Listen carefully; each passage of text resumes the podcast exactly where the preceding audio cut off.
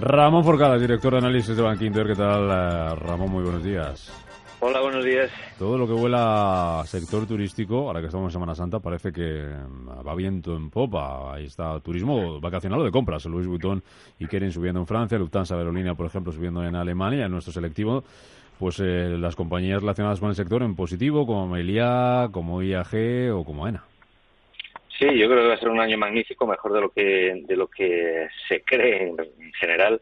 Eh, hay que tener en cuenta que además los eh, conflictos geoestratégicos pues están favoreciendo muchísimo el tipo de turismo que España puede ofrecer y, y además a nivel global eh, el gasto en este tipo de, de servicios pues va a mejorar mucho porque, porque el ciclo económico ya ha situado las tasas de paro en niveles muy aceptables en la mayoría de los países, en muchos de ellos en, mínimos de, pleno empleo eh, y, por tanto lo lógico es que sea un año no bueno sino excelente.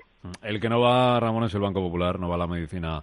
Eh, Saracho está cayendo ahora mismo un 4%, 70 céntimos la acción, mínimos históricos.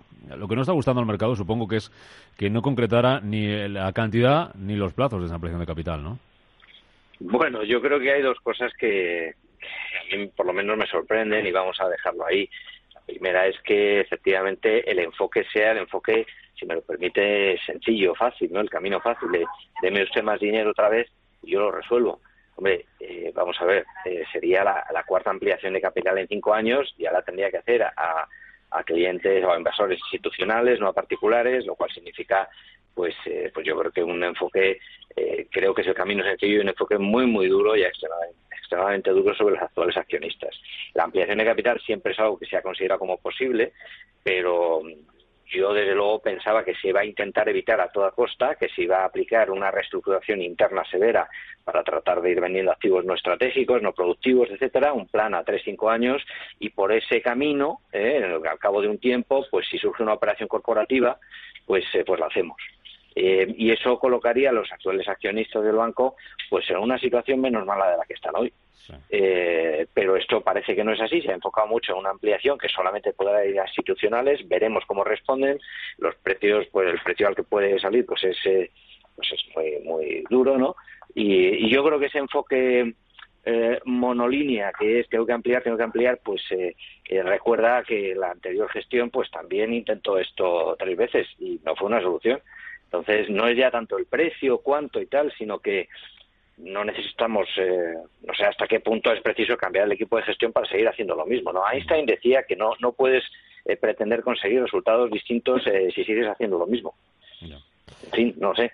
y el otro aspecto que a mí me ha sorprendido mucho es que hay una junta, que esto es legal, claro, pero hay una junta, se toma una serie de decisiones, se reafirma el nombramiento de, de unos consejeros, etcétera, y de repente por la tarde se nombra un equipo de gestión, ¿no? A, varias personas del equipo de gestión sin haberse mencionado siquiera en la Junta. O sea, a mí me deja un poco desconcertado.